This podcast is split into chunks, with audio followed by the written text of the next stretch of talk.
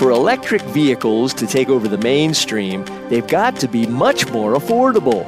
GM talks about a $30,000 base price for the electric Chevy Equinox coming in 2024. But many experts believe that's $5,000 too high.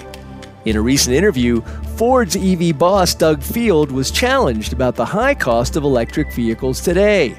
Ford's iconic Model T taught the world how to make mobility affordable to the masses.